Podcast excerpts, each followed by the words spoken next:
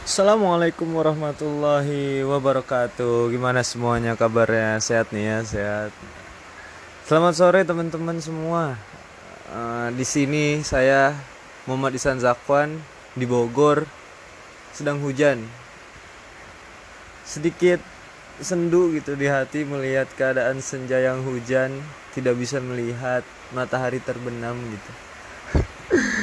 Tapi lebih bahagia sih sebetulnya lebih bahagia karena sebentar lagi saya atau kita sebagai umat muslim akan berbuka puasa gitu. Berbahagialah orang yang berbuka puasa karena air putih pun serasa nikmat sekali gitu kan. Bener gak? Ya, ya lanjut aja. Uh, mohon maaf ya, misalkan nanti podcast ini sedikit ngawur soalnya saya baru pertama kali ini membuat podcast gitu. Terima kasih kepada dosen saya Ibu Mustika selaku dosen kurikulum pembelajaran dan pembelajaran maksudnya yang udah membimbing kita gitu ya, membimbing saya terutama sehingga saya membuat podcast ini, podcast pertama saya dan saya sedikit bangga gitu. ya lanjut uh, langsung ke tema yang diangkat yaitu saya akan mengangkat tentang pembelajaran abad ke-21. Jadi kenapa sih ini ada uh, apa ya? Ada seperti ada problem gitu. Seperti ada evaluasian di abad 21 ini. Mengapa? Karena kita perlu ketahui di abad 21 ini adalah uh, seperti pesat-pesatnya kemajuan teknologi gitu. Tidak butuh waktu lama untuk um, teknologi itu berkembang sangat cepat. Ya bisa kita lihat dari tahun 2000-an gitu dari kita SD ketika itu HP seperti batako gitu ya gede besar berat gitu. Nggak ada internetnya warna nggak ada warnanya warnanya hitam putih doang. Dan sekarang nggak nggak nggak butuh waktu lama cuma belasan tahun. Sekarang HP sudah dipegang mulai dari kalangan yang masih bebenyit gitu. Bebenyit atau yang masih bayi balita malah. Lima tahun lah lima tahun bisa megang HP sampai yang udah rentan pun terpaksa menggunakan HP karena ada grup WhatsApp keluarga gitu. Jadi jadi mau gak mau gitu ya biar seru aja ngobrolnya. Ya langsung aja kita ke pematerian. E, di sini itu di abad 21 itu banyak hmm, banyak apa perkembangan pesat gitu yang mempengaruhi kehidupan kita, society kita. E, makanya e, terutama di pendidikan ini gitu. Bagaimana caranya mengkombinasikan kemajuan teknologi dengan pendidikan yang ada. Jadi ya sedikit ada perubahan atau sedikit atau banyak saya kurang tahu. Kalian aja yang bisa menilai sendiri gitu ya. Eh jadi saya akan sedikit mengambil subtema uh, apa sih konsep pembelajaran di abad ke-21 lalu apa karakteristik uh, di abad 21 ini karakteristik pembelajaran? Lalu model pembelajaran yang seperti apa yang efektif untuk mendukung uh, perkembangan di abad 21 ini? Ya jadi di abad 21 ini ada sebutan yang namanya ya sekarang kita masuk ke karakteristik pembelajaran abad 21 yang pertama ada learner centered classroom and personalized instruction. Mohon maaf bahasa Inggris saya ya. Ya uh, di sini saat ini siswa lebih mudah terhubung dengan akses informasi di mana pun dan kapan pun ya kan? Eh, sehingga guru hanya berfungsi sebagai pembimbing saat ini. Bagaimana siswa memperoleh informasi untuk kepentingan pembelajaran itu nggak harus e, melewati peranan guru gitu. Jadi guru hanya membimbing dan akses itu lebih mudah. Terus yang kedua ada student as producers.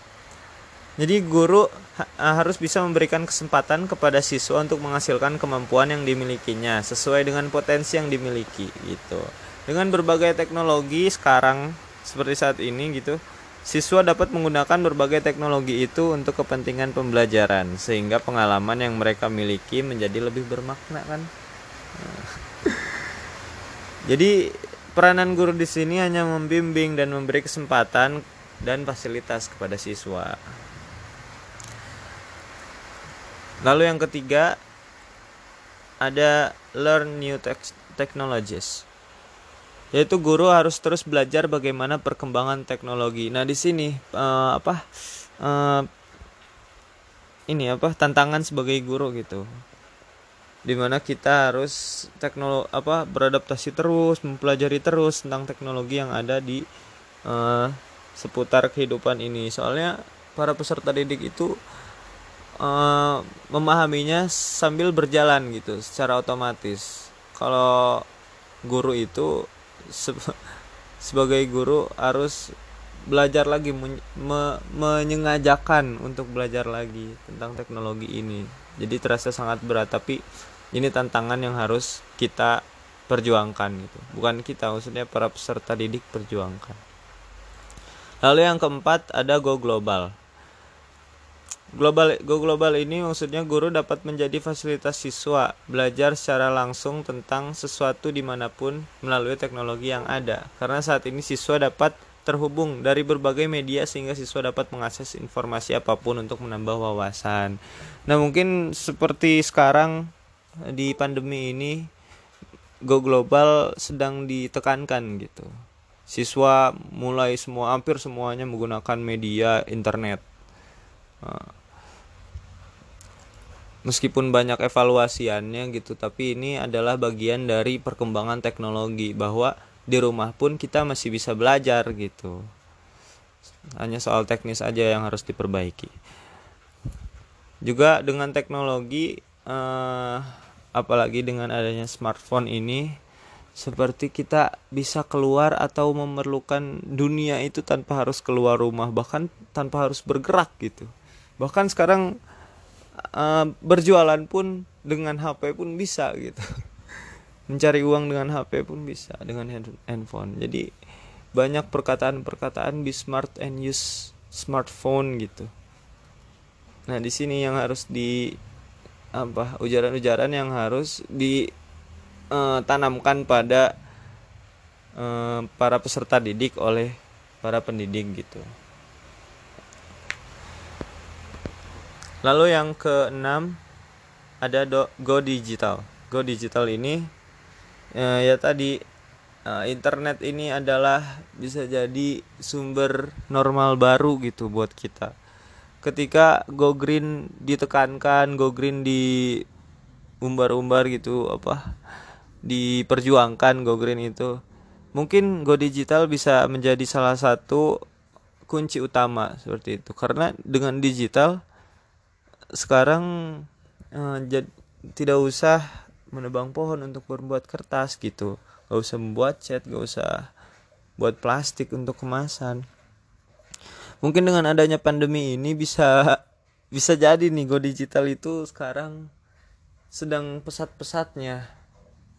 Soalnya kan orang jarang gitu ya yang keluar. Jadi iklan-iklan spanduk-spanduk yang ada di luar itu yang harus membayar iklan polisi bayar pajak gitu.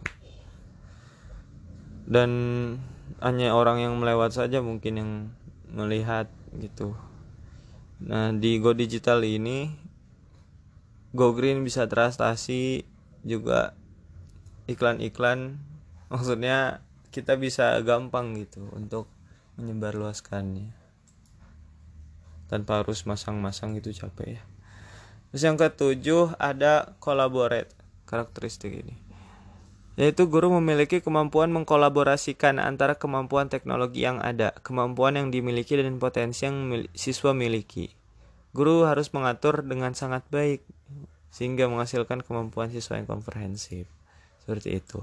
Lalu yang terakhir ada connect yaitu siswa menghubungkan antara apa yang dimiliki saat ini dan ilmu yang dipelajari di masa yang akan datang dan juga ilmu yang dipelajari sebelumnya gitu. Jadi bagaimana uh, siswa ini bisa mengkoneksikan antara pengetahuan yang dimiliki dengan berbagai informasi yang ada. Seperti itu. Lalu selanjutnya setelah kita membahas karakteristik eh, kita masuk ke keterampilan atau skill apa saja sih yang diperlukan di abad ke-21 ini? Yang pertama itu ada learning skills atau keterampilan keterampilan belajar jadi sejauh ini keterampilan abad ke-21 yang paling populer itu adalah 4C. Yaitu semakin banyak pendidik yang tahu tentang keterampilan ini karena itu adalah kebutuhan universal untuk karir apa pun. Jadi apa sih 4C itu? Nah, jadi eh, yang pertama adalah critical thinking atau berpikir kritis. Berpikir kritis sangat penting untuk perbaikan. Nah, jadi ini adalah mekanisme yang menyingkirkan masalah dan menggantinya dengan usaha yang bermanfaat gitu. Inilah yang membantu kalau misalkan siswa menentukan sendiri hal-hal ketika mereka tidak memiliki guru. Bagaimana hmm, secara kritis me memecahkan masalah yang ada di remaja gitu. Misalkan kenikmatan rebahan gitu. Nah, ini critical thinking ini yang diperlukan. Terus yang kedua ada creativity atau kreativitas. Keterampilan ini memberdayakan siswa untuk melihat konsep dalam cahaya yang berbeda gitu, yang mengarahkan pada inovasi.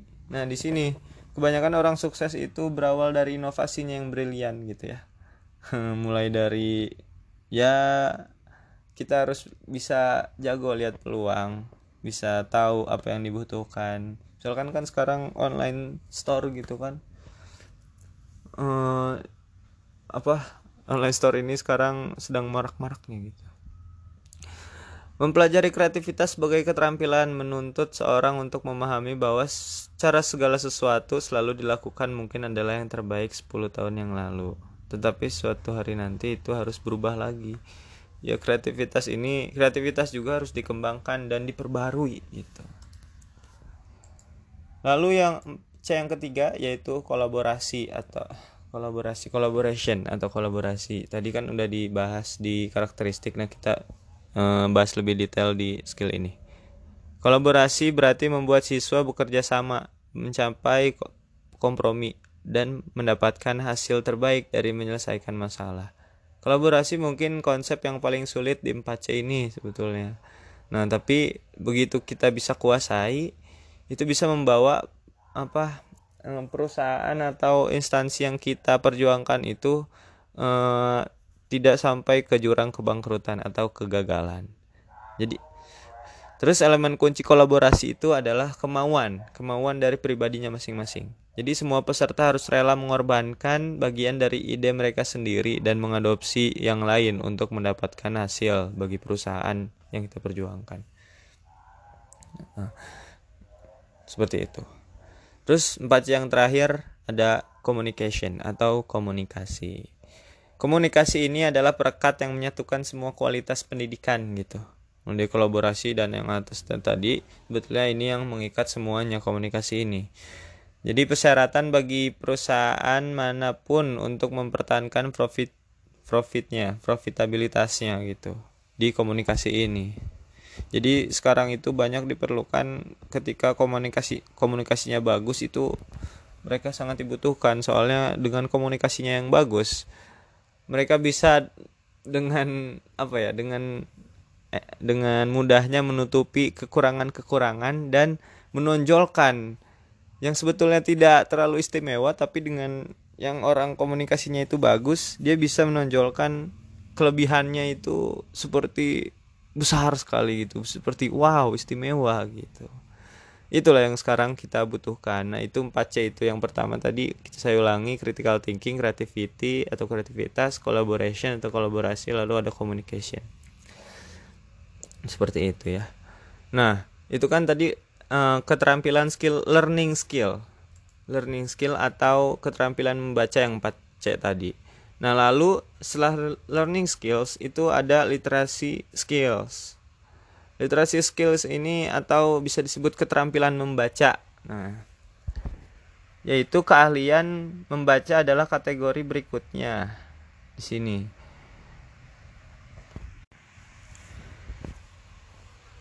Membaca di sini bukan berarti membaca saja ya membaca literasi membaca kata-kata per huruf. Di sini tuh membaca situasi gitu situasi yang ada. E, literasi liter jadi bisa dibilang literasi saat ini tuh di bidang-bidangkan lagi gitu. Yang pertama itu ada literasi informasi informasi atau information information literasi atau literasi informasi maksudnya gitu ya Nah, jadi yang literasi informasi ini adalah keterampilan dasar. Ini yang membantu siswa memahami fakta, terutama poin data yang akan mereka temui online gitu. Lebih penting lagi ini mengajarkan mereka bagaimana memisahkan fakta dari fiksi. Yang memudahkan maksudnya cara pandang kita memahami informasi tersebut gitu. Apakah ini hoax, apa ini apakah ini tidak. Nah, dengan dengan kurangnya literasi informasi ini, siswa akan kesulitan menilai hoax apa enggaknya. Ketika ada uh, penyebaran apa um, sesuatu sesuatu di grup WhatsApp gitu ya. Sebarkan berita ini maka anda akan uh, tidak masuk neraka gitu. Akan menjadi dewa dewa matahari gitu. Nah itu sebarkan beberapa grup ke 10 grup maka anda akan menjadi dewa matahari gitu. Nah itu kalau misalkan yang literasinya jelek atau kurang belajar itu akan percaya percaya aja gitu. Sebarin sebarin aja gitu. Padahal itu adalah sesuatu yang salah gitu literasi yang kurang. Terus lalu lanjut yang kedua ada literasi media. Literasi media adalah praktik mengidentifikasi metode outlet dan sumber penerbitan sembari membedakan mana yang bisa dipercaya dan yang tidak. Sama seperti keterampilan sebelumnya ini sebetulnya. Literasi media ini bermanfaat untuk menemukan kebenaran di dunia yang penuh dengan informasi ini, internet ini. Inilah cara siswa menemukan sumber informasi yang dapat dipercaya dalam kehidupan mereka. Tanpanya apa pun yang terlihat kredibel menjadi kredibel gitu kan. Seperti yang benar, eh yang salah di eh, apa di disebarkan terus menerus akan seperti benar gitu. Nah di sini emang terlihat sulit gitu ya untuk literasi media ini. Uh, jadi ya di sini kita untuk menghadapi internet ini harus banyak-banyak belajar saja. Terus yang ketiga ada teknologi literasi atau literasi teknologi yaitu melangkah Literasi teknologi ini melangkah lebih jauh untuk mengajarkan siswa tentang mesin yang terlibat dalam era informasi ini gitu. Hardwarenya lah, hardware. Yang tadi kan masalah software atau luang lingkup yang ada di dalam hardware ini. Nah, ini melangkah lebih jauh ketika komputer atau per, per, eh, pemrograman cloud dan perangkat seluler menjadi lebih penting bagi dunia gitu kan. Sekarang kerasnya seperti itu. Dunia membutuhkan lebih banyak orang untuk memahami konsep-konsep itu. Literasi teknologi memberikan siswa informasi dasar yang mereka butuhkan untuk memahami gadget apa yang melakukan tugas apa yang tugas apa dan mengapa pemahaman ini jadi pemahaman ini menghilangkan perasaan, mengintimidasi yang cenderung bekerja. Seperti itu. Uh, begitu ya. Uh, jadi uh, literasi skills atau keterampilan membaca membaca situasi bisa dibilang. Ada tiga itu ya. Informasi literasi ada literasi media dan literasi teknologi. Itu. Memahami. Terus lanjut ke keterampilan yang ketiga yaitu ada life skills. Life skills ini adalah kategori terakhir juga disebut LFLIPS apa sih FLIPS itu? Nah, ini yang pertama tuh ada F, flexibility atau fleksibilitas. Adalah ekspresi kemampuan seorang untuk beradaptasi dengan keadaan yang berubah. Nah, ini waktunya ketika uh, siswa itu harus jago untuk berfleksibel, berfleksibility gitu. Nyaman di segala situasi gitu kan. Nah, siswa ini harus bisa seperti ini. Terus yang kedua adalah leadership uh, yaitu kepemimpinan. Uh, kegemaran seorang untuk menetapkan tujuan, membentuk tim, nah, ini yang harus di apa diperlukan skills yang harus dikuasai gitu untuk memimpin segala sesuatu. karena sekarang kan memimpin sesuatu itu sebetulnya tinggal menunggu waktu gitu kalau misalkan kita bekerja di perusahaan-perusahaan gitu ya e, ketika umur 40 beranjak ke 50 itu mau gak mau kebanyakan tuh harus jadi pemimpin karena beliau itu adalah senior senior gitu. Seperti itu ya. Nah ke langsung ke FLI I itu adalah inisiatif. Inisiatif itu muncul secara alami sebetulnya pada segelintir orang. Namun di sini harus diasah terus, dilatih terus. Jadi para pendidik itu harus uh, bisa menstimulus para siswanya untuk otaknya itu senantiasa inisiatif. Inisiatif ini sering kali berarti mengerjakan proyek di luar jam kerja reguler gitu. Dan terkadang menghabiskan 30 menit ekstra pada pekerjaan mereka untuk menyelesaikan sesuatu sebelum akhir pekan. Seperti itulah karakteristiknya ya, inisiatif. Lalu yang ke FLIS. Hmm. Social skills atau keterampilan sosial. Nah, di sini keterampilan sosial ini sangat penting karena apa? Suksesan uh, ini tuh biasanya yang membuat bisnis kita uh, berkembang pesat gitu ya. Soalnya dengan adanya keterampilan ini kita bisa dengan mudah ngobrol dengan enak gitu bahwa kita punya badangan nih kadang kan ada gengsi ada kurang enak untuk berbicara gitu ya. Nah dengan keterampilan sosial ini jika kita menguasai ini kita bisa apa bisa menggunakan apa ya peluang-peluang itu dengan baik gitu. Banyak link-link juga ke kita. Link-link seperti itu Lalu yang kelima ada productivity. Yang terakhir ada atau produktivitas. Jadi abad 21 itu mengharuskan siswa untuk belajar tentang produktivitas. Apa sih produktivitas itu?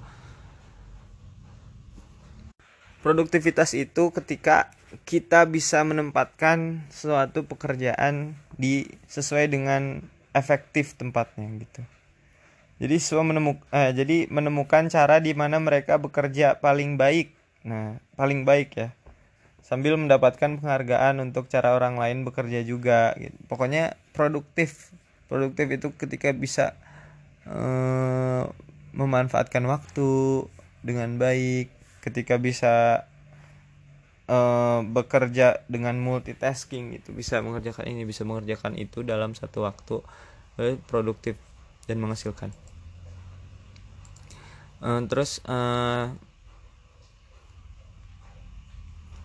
produktif ini yaitu yang melengkapi sebetulnya yang melengkapi tadi uh, eh, FLI FLISP itu LPS itu.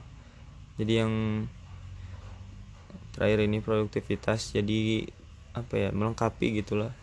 Dari fleksibel dari leadership ini inisiatif sosial skill. Productivity ini adalah menghasilkan gitu jadi dengan ini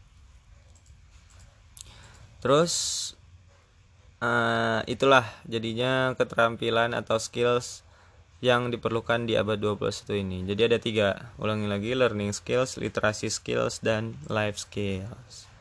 Itu. Terus lalu yang terakhir adalah model pembelajaran.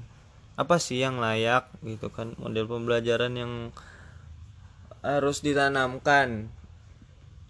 Sebetulnya menurut saya ini model seperti di keadaan pandemi saat ini itu adalah memaksa kita untuk menggunakan teknologi yang ada gitu. Kemajuan teknologi yang ada. Soalnya kalau misalkan kita itu tidak dipaksa gitu ya kita susah untuk belajar sukar. Sebetulnya udah sudah kemajuan teknologi ini bisa bisa mengurangi apa-apa yang sekarang tidak harus eh, apa tidak harus menggunakan mm, ke kekayaan alam gitu seperti kayak go green maksudnya yang saya tadi bilang. Sebetulnya listrik ada juga seperti seharusnya ini bisa menjadi menggantikan bahan bakar bensin gitu. Jadi nggak harus mengeruk lagi kekayaan alam seperti itu. Dan juga hemat apa uh, tidak menimbulkan uh, apa sih tidak menimbulkan pencemaran udara gitu kan. Dari pembakaran bensin itu menimbulkan asap gitu kan. Yang kita tahu. Nah dari saya ini yang pertama itu uh, ada project based learning metodenya.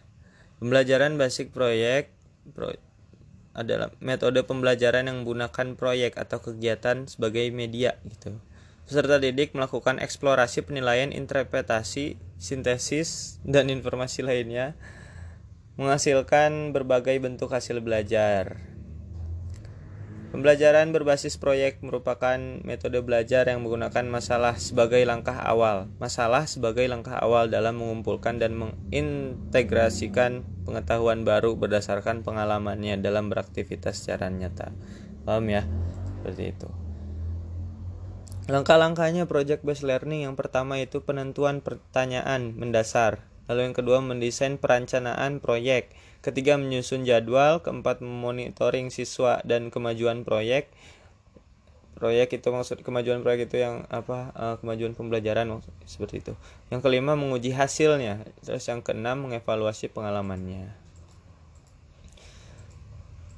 Nah, lalu hmm, yang pertama itu yang tadi yang kedua itu inquiry based learning Strategi inquiry ini berarti suatu rangkaian kegiatan belajar yang melibatkan secara maksimal seluruh kemampuan siswa untuk mencari dan menyelidiki secara sistematis, kritis, logis, analitis, sehingga mereka dapat merumuskan sendiri penemuan-penemuannya dengan penuh percaya diri.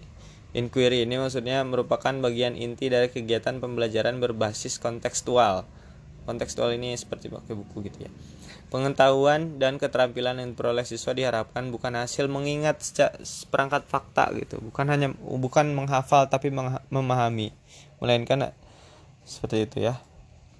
Langkah-langkah inquiry based learning yang pertama merumuskan masalah, mengamati atau melakukan observasi, yang ketiga menganalisis dan menyajikan hasil dalam tulisan, gambar, laporan, bagian, tabel, dan karya lainnya.